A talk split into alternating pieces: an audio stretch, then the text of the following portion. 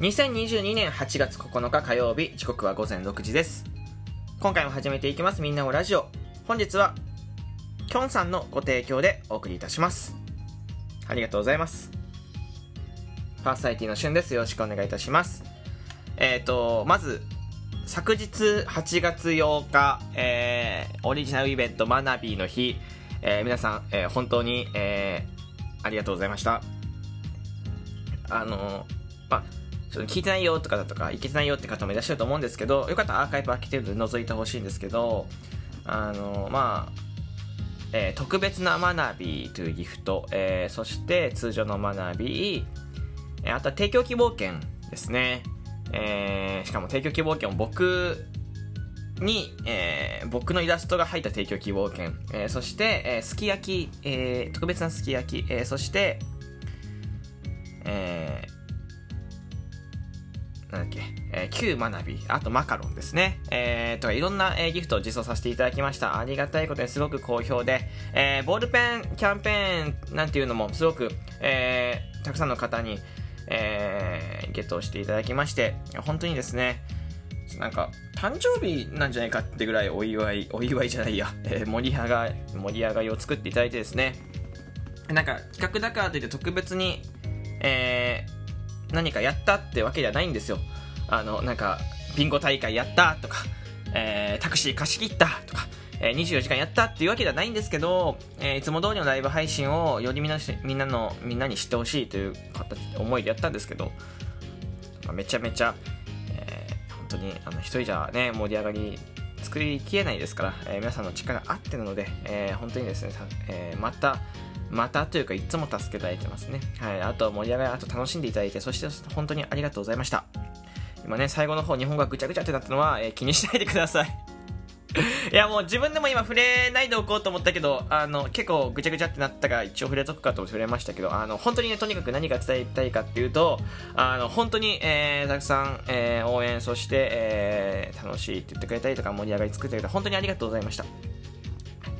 えー、これでまた一つですね、大きい赤ちゃんがですね、えー、成長いたしました。はい。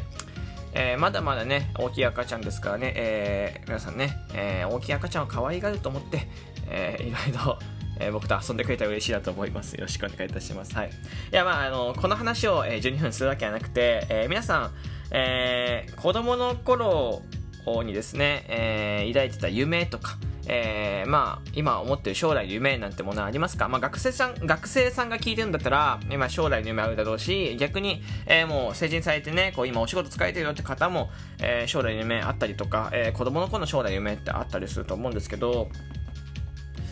あの、僕ね、思い返してみると、将来の夢をこれになりたいってはっきりと思ったことが、正直なかったじゃなかったんですよね。うんと、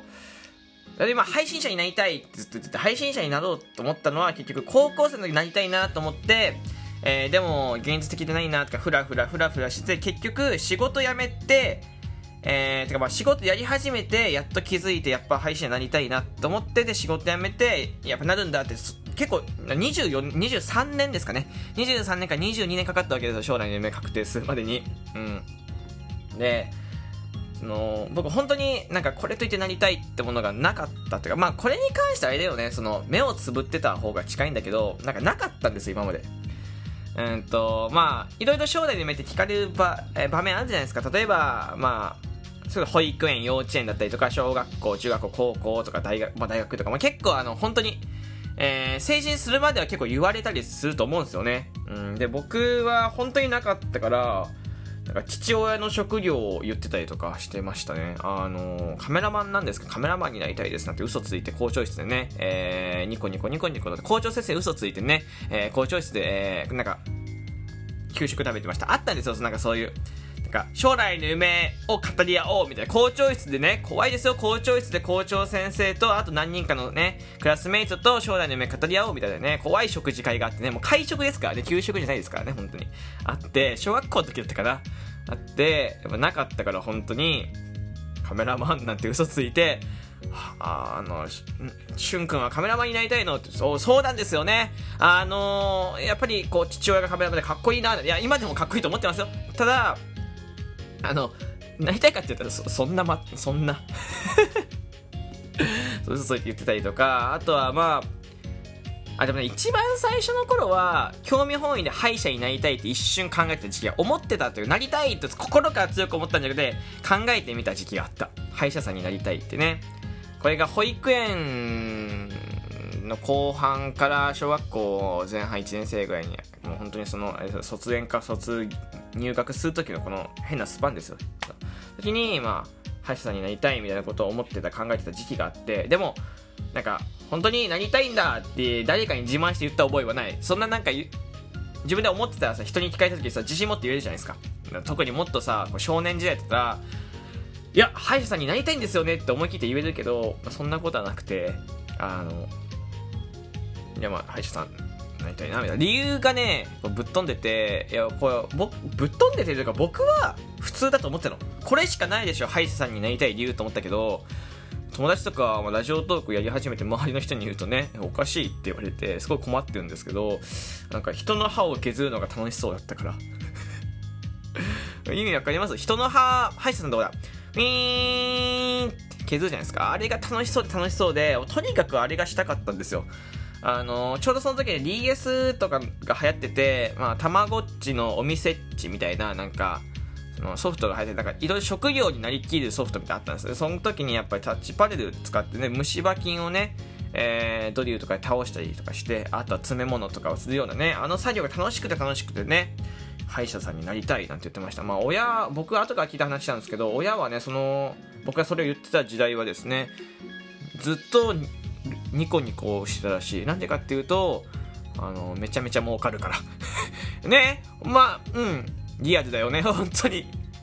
小学生とかですからね、僕小学生とか保育園とかですね、それ言ってね、親が嬉しがる、どんだけね、まあなんだかわかるでしょ、しゅんくんの、えー、家の特徴がね。うん。いや、まあでも、まあ、器用じゃ、折り紙も使えないので、多分僕今歯医者さん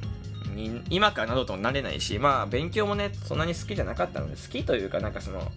まあ、理系の分野に全く興味がなかったので、えー、諦めましたけど、で、まあ、なんでこんな将来の夢の話をしたかっていうと、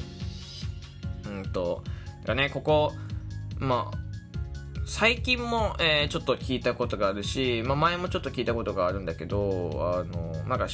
子供の頃の将来の夢を叶えましたっていう、まあ、リスナーさんだったりとか友達とかがいて、僕はすごいなと思うんです。なんか、小さい頃の夢を、こう、一貫して、えー、ずっと思って、それこそ保育園とか小学校の時思ってた夢とかを、えー、まあ、中学校でもいいです、本当に思った夢をずっと一貫して、それを実現化する力。これって、なんか、お、20、何歳になって将来の夢を持ち始めて目指すとはちょっとまた訳が違ってくるのかなと思っててなんか成人した後の夢っていうのはいろんな価値観とかいろんな考えが、えー、巡って巡って、えー、その夢になりたいとか、えー、あると思うんですけどただ子供の頃に抱いた夢っていうのはやっぱりこう今と、えー、今というかまあ大人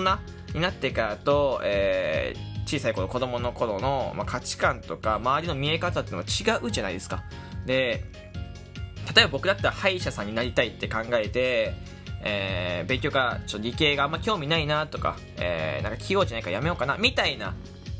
こう考え方に至るんですよね途中で。だからやめなんかまあいっかってなるんだけどでもブレないってことじゃないですか。例えばでも学校の先生になりたいんでずっと学校の先生目指してるとかブレない凄さがあると思ってて一本線が。そう。